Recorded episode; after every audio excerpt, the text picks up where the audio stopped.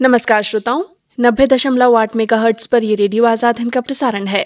प्रस्तुत है आज का विशेष कार्यक्रम, जिसमें हम बात करेंगे बाजीराव पेशवा प्रथम की।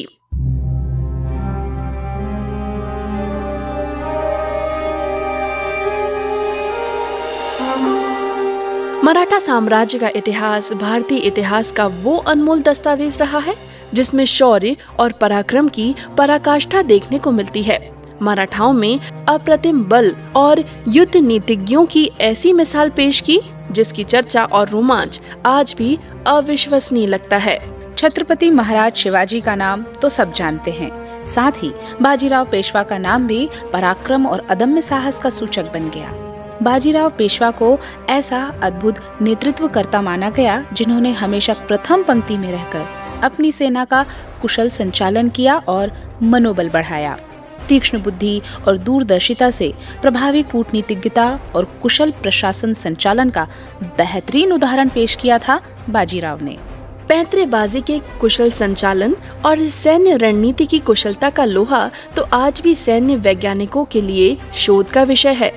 तो ऐसे अद्भुत योद्धा के रण कौशल की चर्चा और अद्भुत साहस की गाथा आज हम आप सभी के साथ साझा करने जा रहे हैं। जी हाँ अजय मराठा योद्धा।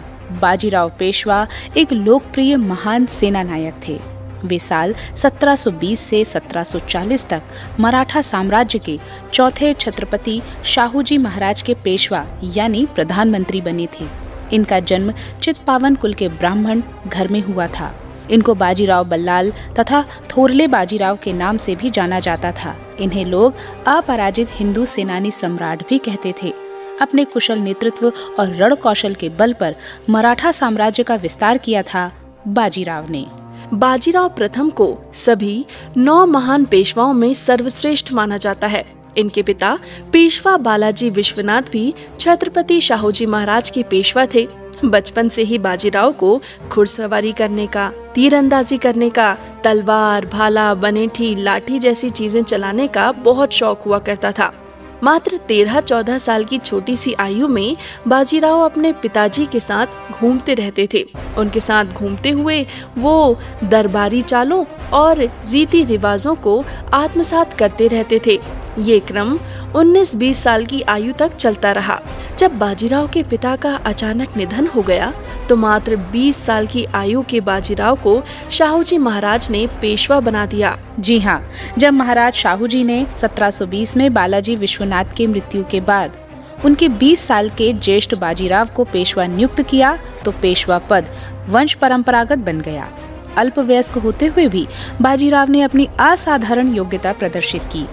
पेशवा बनने के बाद बाजीराव का मात्र एक लक्ष्य था, मराठा साम्राज्य का विस्तार करना। वे अदम्य साहस के धनी, प्रतिभावान और आकर्षक व्यक्तित्व से परिपूर्ण थे। नेतृत्व क्षमता उनमें अद्भुत थी। रणकौशल और वीरता उनकी रगों में लहू बनकर बहता था। बाजीराव अपने छोटे भाई श्रीमान चीमाजी साहब अप्पा के सहयोग से मराठा साम्राज्य फैलाने में सफल भी होने लगे और भारत में सर्वशक्तिमान के रूप में स्थापित भी हुए। अपने आप को स्थापित करना इतना आसान भी नहीं था। दुश्मनों के साथ उन्होंने कई युद्ध लगातार किए। अपनी प्रतिभा और बुद्धि कौशल से बाजीराव विजयी होते गए। कहा जाता है कि बाजीराव घुड़सवारी में इतने दक्ष थे कि घोड़े पर बैठकर ही भाला चलाना, बनेठी घुमाना और बंदूक चलाना उनके बाएँ हाथ का काम माना जाता था। कई युद्धों में श्रीमंत बाजीराव ने अपने भाले के दम पर कई दुश्मन घुड़सवारों को घोड़े सहित घायल किया था और धूल चटाई थी। अब बात करते हैं उस दौर की, जब भारत की आम जनता मुगलों के जुल्म तो सह ही रही थी। कि अंग्रेज़ों और पुर्तगालों ने भी अत्याचार की पराकाष्ठा कर दी थी। भारत के देवस्थान खंडित कर दिए जा रहे थे। ज़बरदस्ती धर्म परिवर्तन, महिलाओं और बच्चों के साथ भयंकर व्यवहार और शोषण किया जा रहा था। ऐसे संघर्षमय वातावरण में बाजीराव पेशवा ने उत्तर से लेकर दक्षिण भारत तक जो विजय अभियान चलाया, उसकी सफलता के परचम लहराने लगे। लोग उन्हें शिवाजी पेशवा का अवतार मानने लगे। वीरता और पराक्रम की जय जयकार होने लगी थी। श्रोताओं, बाजीराव का संपूर्ण जीवन रण क्षेत्र में ही बीता। युद्ध यात्रा का वृत्तांत तो बताना बेहद ज़रूरी है, क्योंकि बाजीराव का चरित्र और जीवन युद्धमय था। या यूँ कहें कि पर्याय था। तो कुछ युद्ध की भी चर्चा की जाए। श्रीमंत बाजीराव पेशवा ने शकड़ खेड़ला में मुबारिस खां को शिकस्त देने के बाद 1724 में मालवा और कर्नाटक पर अपना राज स्थापित किया। 1724 से लेकर 1726 में पालखेड़ा में महाराष्ट्र के दुश्मन निज़ाम उल मुल्क को हराया। साल 1728 में निज़ाम की सेना को एक दलदली नदी के किनारे तक आने को मजबूर करके आत्मसमर्पण के लिए मजबूर कर दिया था। बाजीराव ने तब 6 मार्च सन 1728 में शिव गाँव की संधि कर ली थी। जी हाँ फिर आगे बढ़ते हैं। चौथ और सरदेश मुखी में वसूली प्रारंभ कर दी बाजीराव ने। शाहू को मराठा साम्राज्य का वास्तविक छत्रपति नियुक्त करके संभाजी द्वितीय को कोल्हापुर का राजकाज दे दिया। उसके बाद मालवा और बुंदेलखंड पर आक्रमण किया। मुगल सेना नायक गिरधर बहादुर और दया बहादुर पर भी जीत हासिल की। बाद में मोहम्मद खां बंश को 1729 में हार का मज़ा भी चखाया। साल 1731 में धबोई के त्रिम्बक राव को नतमस्तक किया। आगे बढ़ते हुए सीधी अंग्रिया और पुर्तगालियों के साथ अंग्रेज़ों को भी बुरी तरह हार का सामना करवाया था बाजीराव पेशवा ने। सन 1737 तक बाजीराव का विजय अभियान दिल्ली में आ गया। शहादत अली खां की सेना, जो करीब एक लाख की संख्या में थी, उसे भी अपनी रणनीति चाल में फंसाकर चकमा देकर दिल्ली की तरफ़ आ गए। चिमाजी अप्पा को करीब दस हज़ार की सेना को लेकर निज़ाम को रोकने के लिए छोड़ दिया गया और दिल्ली में लाल किले के सामने पहुँच गए, जहाँ पर मोहम्मद शाह घबरा कर छुप गया था। उनकी अब तक सैन्य शक्ति, अपना शक्ति प्रदर्शन कर चुकी थी। भोपाल में भी निज़ाम ने हार का स्वाद चख लिया था और सन सत्रह को वो वक्त जब नारिजगंज पर भी मुकम्मल फतह पाई बाजीराव ने। इतनी शानदार और गौरवशाली साहसिक युद्ध अभियान का विवरण यकीनन इतिहास में किसी और का न देखने मिलता है, न सुनने को मिलता है। भारतीय इतिहास में बाजीराव प्रथम को उन महान योद्धाओं में उच्च दर्जा मिलता है, जिन्होंने महान घुड़सवार सेनापति के रूप में अपनी अमिट छाप बनाई थी। वाकई, काबिल तारीफ़ वाली बात यह भी है कि बाजीराव ने अपने संपूर्ण जीवन को युद्ध क्षेत्र में जिया था और एक भी युद्ध नहीं हारे थे। दुश्मनों को उन्होंने करारी शिकस्त दी थी। बाजीराव की प्रशंसा में अमेरिकी इतिहासकार बर्नर्ड मांटो गोमेरी ने भी कसीदे कसे थे। अपनी किताब में उन्होंने लिखा कि बाजीराव पेशवा भारत के इतिहास का सबसे महानतम सेनापति था और पालखेड़ युद्ध में जिस तरीके से उन्होंने निज़ाम की सेना को पराजित किया, उस वक्त सिर्फ़ बाजीराव प्रथम ही ऐसा कर सकते थे। इसके अलावा, भारत या भारतीय उपमहाद्वीप में ये सब करने की क्षमता किसी और में नहीं थी। तो श्रोताओं, बाजीराव ने अपने भाई चिमाजी अप्पा को भेजकर पुर्तगालियों को रोका। वे यूरोपीय सभ्यता को भारत लाने से रोक सकें, क्योंकि उस वक्त बेसिन के लोगों पर पुर्तगालियों का अत्याचार बढ़ रहा था। जबरन धर्म परिवर्तन भारतीयों का करवाया जा रहा था। तब वसई की संधि के माध्यम से इस मामले को हल किया गया। बाजीराव की वीरता और क्षमता को देखते हुए बाजीराव प्रथम 1720 में छत्रपति शाहू में मराठा साम्राज्य के पेशवा नियुक्त किए गए। लेकिन इससे कई बड़े मंत्री नाराज़ हो गए। तो युवा सरदारों को साथ में लेकर बाजीराव ने कुशल राजनीतिज्ञ होने की दक्षता भी दिखाई थी। तब मल्हार राव होलकर राणोजी राव शिंदे ये लोग जुड़े। तो शक्ति में और बढ़ोतरी हुई और संपूर्ण भारत में अपना प्रभुत्व स्थापित करने में सफल भी हो पाए थे बाजीराव पेशवा। साल 1737 में बाजीराव से दिल्ली के लाल किले के सामने मोहम्मद शाह इतना घबरा गया था कि मुँह छुपाकर भाग गया। बाजीराव वापस पुणे आने लगे, तब मोहम्मद शाह रंगीला ने सादत अली खां और हैदराबाद के निज़ाम को पत्र लिखकर अनुरोध किया कि बाजीराव को पुणे से पहले ही रोक लें। लेकिन भोपाल के पास निज़ाम से बाजीराव की सेना ने भिड़ंत की और बाजीराव ने दोनों की सेना को हरा दिया। भोपाल की संधि से मालवा का संपूर्ण क्षेत्र मराठों के अधीनस्थ हो गया और पुणे के शनिवार वाड़ा का निर्माण करवाकर भारत में अजय बाजीराव ने राजधानी बना ली। बाजीराव ने उस वक्त सभी हिंदुओं को एकत्रित करने की कोशिश की और विदेशी शक्तियों के खिलाफ लड़ने का आह्वान भी किया। साल 1731 में बुंदेलखंड को मोहम्मद खां वंश की सेना से बाजीराव ने बचाया था।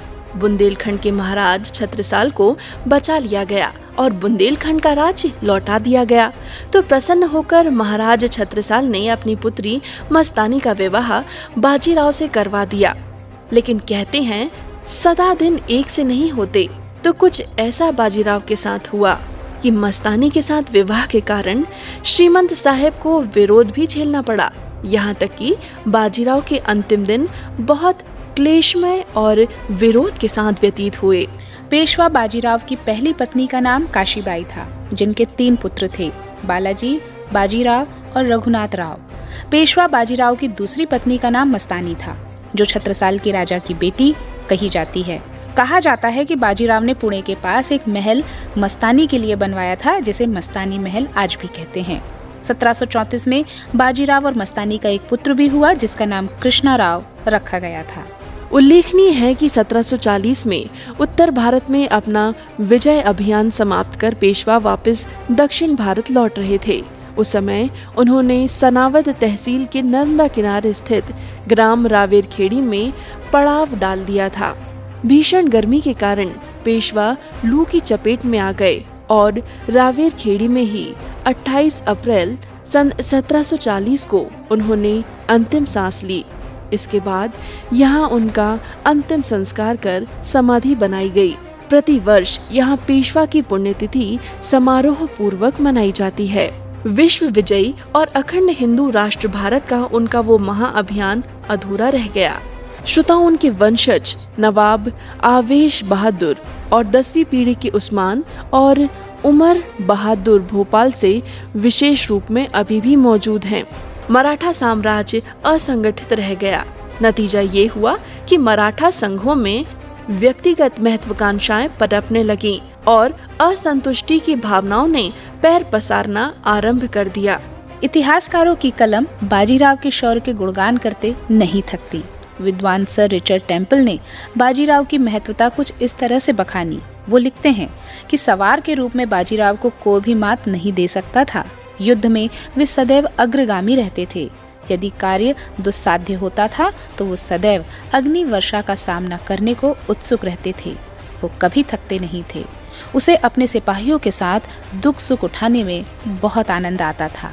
विरोधी दलों और राजनीतिक क्षितिज पर नवोदित यूरोपियन सत्ताओं के विरुद्ध राष्ट्रीय उद्योगों में सफलता प्राप्त करने की प्रेरणा उसे हिंदुओं के विश्वास और श्रद्धा में सदैव मिलती रही। वो उस समय तक जीवित रहा, जब तक अरब सागर से बंगाल की खाड़ी तक संपूर्ण भारतीय उपमहाद्वीप पर मराठों का भय व्याप्त न हो गया। उनकी मृत्यु युद्ध क्षेत्र में उनके डेरे पे ही हुई, जिससे वो अपने सिपाहियों के साथ आजीवन रहे। युद्धकर्ता पेशवा के रूप में और हिंदू शक्ति के अवतार के रूप में मराठे सदैव उनका स्मरण करते रहेंगे। और जब भी इतिहास में महान योद्धाओं की बात होगी तो निसंदेह महान पेशवा श्रीमंत बाजीराव के नाम से लोग हमेशा ओत प्रोत होते रहेंगे।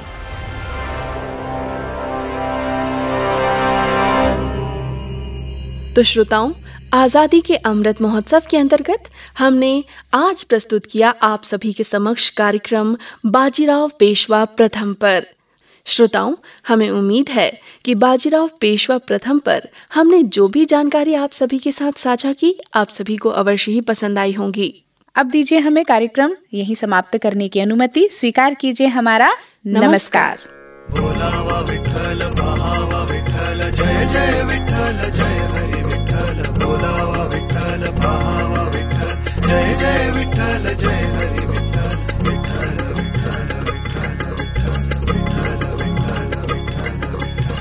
जेथे जातो तेथे तू माझा रे संगाती माझा रे संगाती। जेथे जातो तेथे तू माझा रे संगाती माझा रे संगाती। चालवीसी हाती धरुनिया जेथे जातो तेथे तू माझा रे संगाती माझा रे संगाती बोलावा विठ्ठल पहावा विठ्ठल जय जय विठ्ठल जय हरी विठ्ठल. बोलावा विठ्ठल पहावा विठ्ठल जय हरी विठ्ठल विठ्ठल विठ्ठल विठ्ठल विठ्ठल विठ्ठल विठ्ठल. चालो वाटे आम्ही तुझ्याची आधार. चालो वाटे आम्ही तुझ्याची आधार. चालो वाटे आम्ही तुझ्याची आधार. तुझ्याची आधार. चालवीसी भार सवे माझा. जेथे जातो तेथे तू. माझा रे सणा बोलावा विठ्ठल पहावा विठ्ठल जय जय विठ्ठल जय हरी विठ्ठल. बोलावा विठ्ठल पहावा विठ्ठल जय जय विठ्ठल जय हरी विठ्ठल. विठ्ठल विठ्ठल विठ्ठल विठ्ठल विठ्ठल विठ्ठल विठ्ठल. बोलो जाता बरळ करीसी ती नीट. बोलो जाता बरळ करीसी ती नीट। बोलो जाता बरळ करीसी ती नीट करीसी ती नीट। मेली लाज धीट केलो देवा, जेथे जातो तेथे तू माझा रे संगाती माझा रे संगाती बोलावा विठ्ठल, पहावा विठ्ठल, जय जय विठ्ठल, जय विठ्ठल पहावा विठ्ठल जय जय विठ्ठल जय हरी विठ्ठल विठ्ठल विठ्ठल विठ्ठल विठ्ठल विठ्ठल विठ्ठल हो अवघे जनमज झाले लोकपाळ अवघे जनमज झाले लोकपाळ अवघे जना झाले लोकपाळ हो झाले सकळ प्राण सखे जेथे जातो तेथे तू माझा रे संगाती माझा रे संगाती. बोलावा विठ्ठल पहावा विठ्ठल जय जय विठ्ठल जय हरी विठ्ठल. बोलावा विठ्ठल पहावा विठ्ठल जय जय विठ्ठल जय हरी विठ्ठल